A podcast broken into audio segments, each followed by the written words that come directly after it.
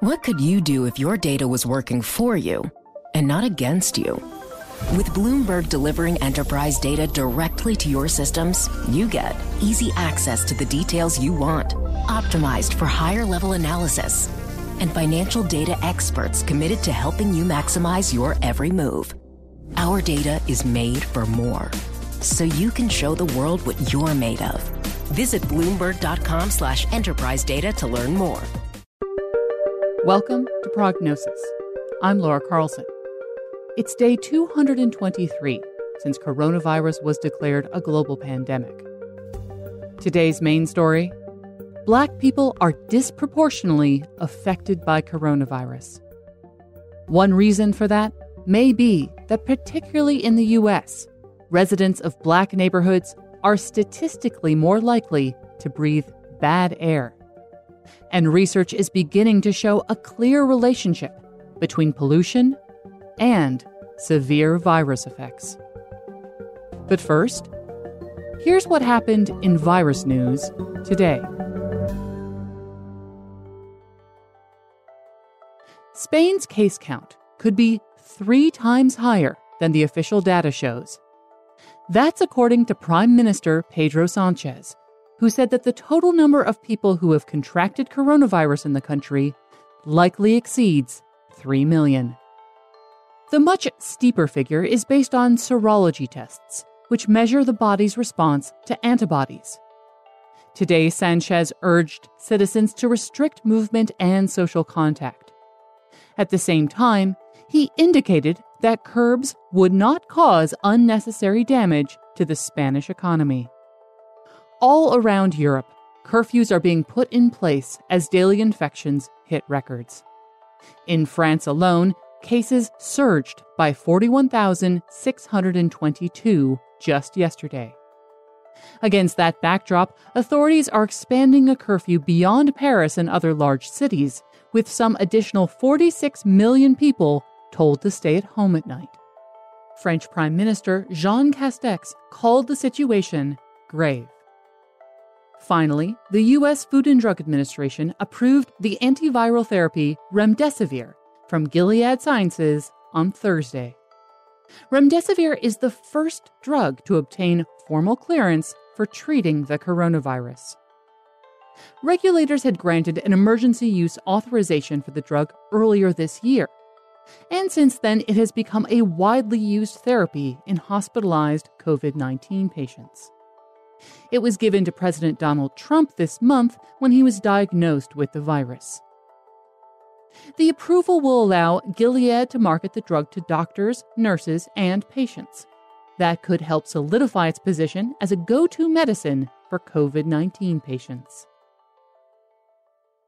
Hi, I'm Ron Kraszewski, Chairman and CEO of Stifel. Financial advisors, if you're not growing your practice, you're losing market share. Stifel is a growing entrepreneurial, advisor centric firm built for successful advisors like you. Imagine having the resources of the largest wirehouses and the support of the boutique shops, but none of the bureaucracy to get in the way of you serving your clients. At Stifel, it's your business, your book, your clients.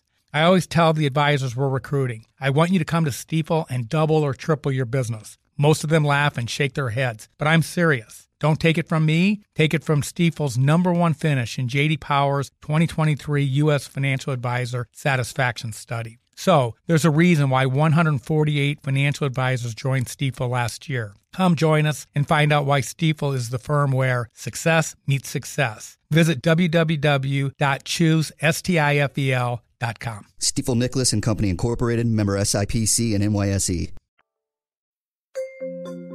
And now for today's main story.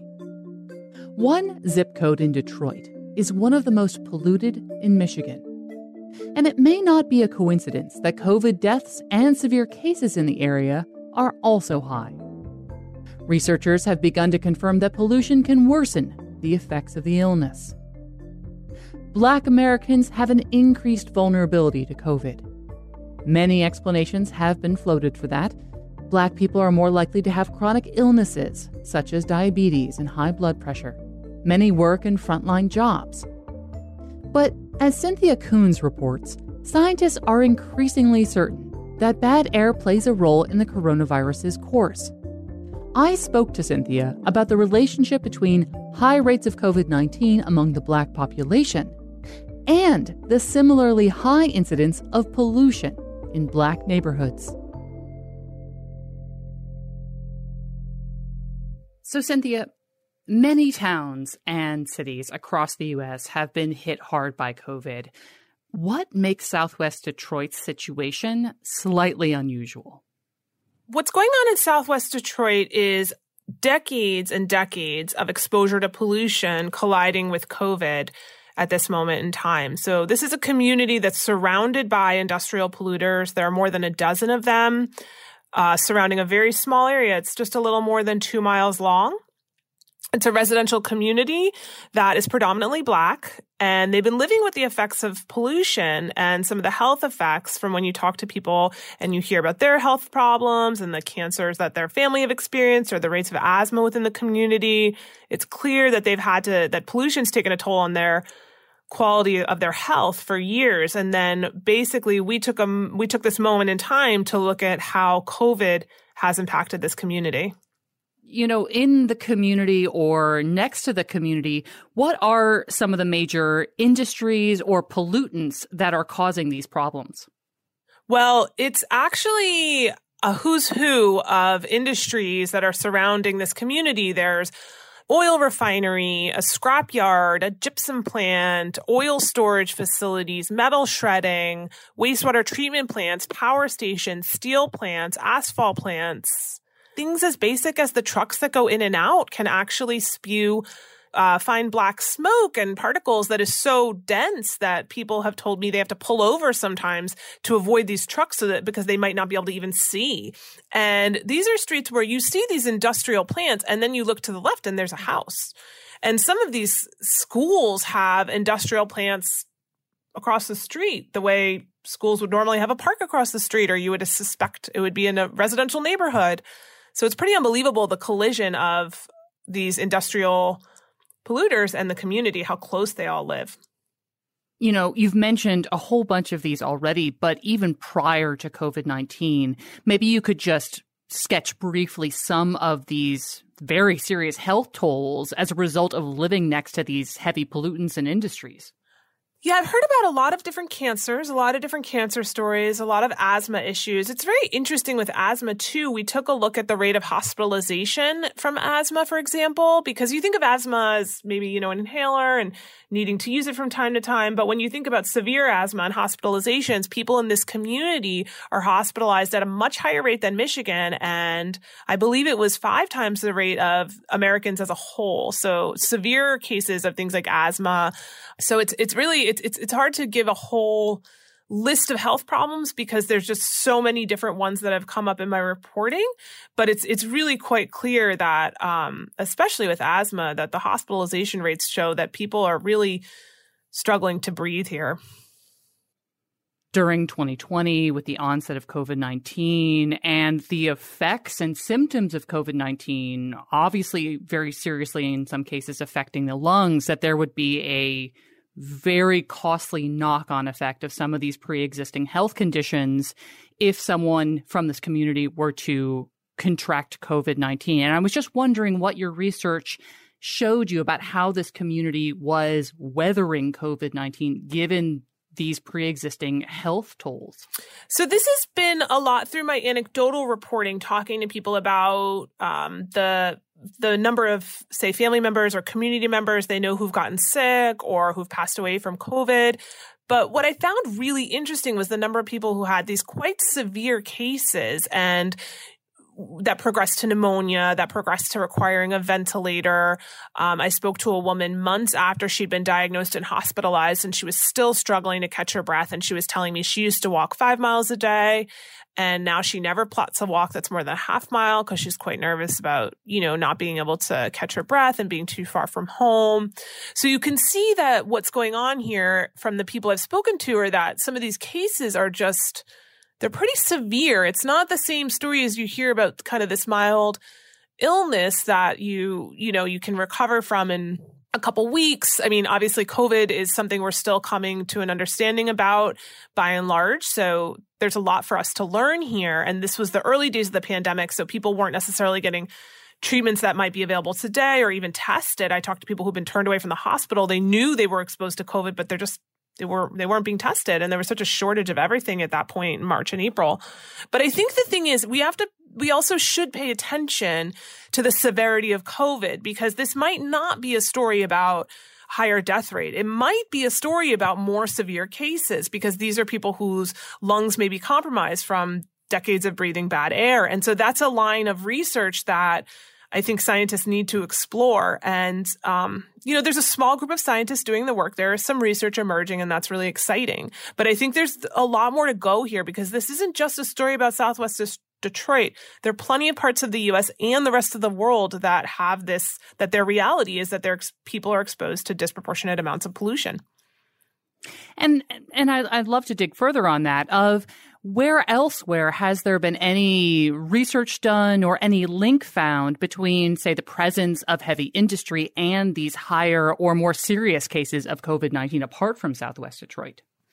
So one interesting study out of Europe took a look. This scientist, um, this research scientist took a look. He got to thinking about what different areas that were hard hit by COVID in the beginning had in common. His research showed that 78% of the deaths in, he picked France, Germany, Italy, and Spain were in the more polluted parts of those countries. And so, and 1.5% of the deaths were in the least polluted parts. So he took Europe and said, look, the least polluted parts were also where people fared better with COVID, using death number of deaths as his way of measuring that.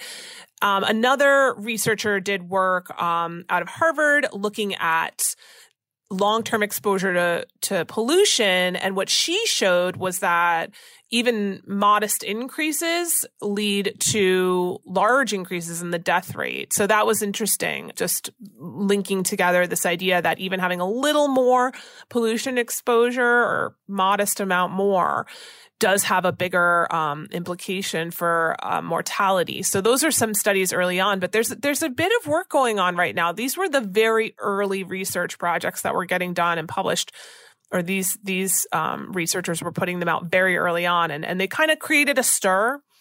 And especially the Harvard study, they published it without before doing peer review. And her thinking was, let me get this out into the world. This is really important. And so it was interesting to see the way the world reacted. I think there was some positive momentum from that. She was invited to speak to Congress and she did an event with Cory Booker and a minister from Cancer Alley in Louisiana to talk about these issues. So she got some, uh, quite a bit of kind of attention for it, but she said she also faced some people who you know, had points of view on this. And so that's part of the process. And so I, I, it's interesting to see, but this research, these researchers put this research out quite early because they really wanted this message to get out into the world. And finally, zooming back to Southwest Detroit, you mentioned that it was a predominantly black community, and research has shown throughout this pandemic that many racialized communities, particularly black communities, have suffered higher case rates, more serious complications from COVID 19. How do you think this factors into what you saw in Southwest Detroit? What what is that role there? You're taking a community that's already dealing with a disproportionate amount of pollution, a predominantly black community, and continuing to pile on potential more sources of pollution I mean, this community also came to be partly due to the way redlining laid out the city of Detroit and where black people ended up living is much older history, but it, it still plays into some of the ways that this community was formed. And then the things that started to happen with industry, industry has been there for a long time, but continuing to pollute and, and pulling it off. I think some of these lawsuits are really challenging that having happened just by accident and maybe being part of this whole systemic racism story that is, you know, really coming to the forefront in America this year with the Black Lives Movement that we need to really consider the way our institutions are continuing to disadvantage people of color in this country in very subtle and overt ways.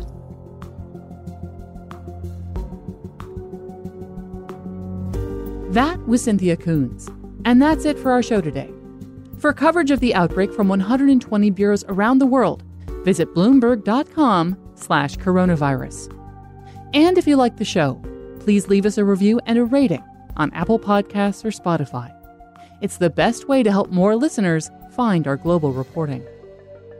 The Prognosis Daily Edition is produced by Topher Forhecz, Jordan Gass-Pooré, Magnus Henriksen, and me, Laura Carlson.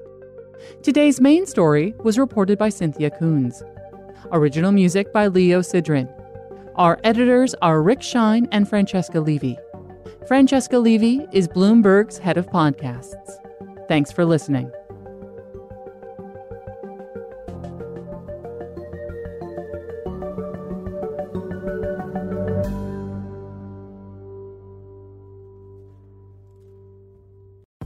Collaborate for a greener future at the Bloomberg Green Festival, a groundbreaking celebration of the thinkers, doers, and innovators leading the way. From design and culture to technology, science, and entertainment. Hear from inspirational speakers and immerse yourself in climate solutions. July 10th through 13th in Seattle. Title sponsor Amazon. Official airline Alaska Airlines. Get 20% off using promo code radio20 at bloomberglive.com slash green festival.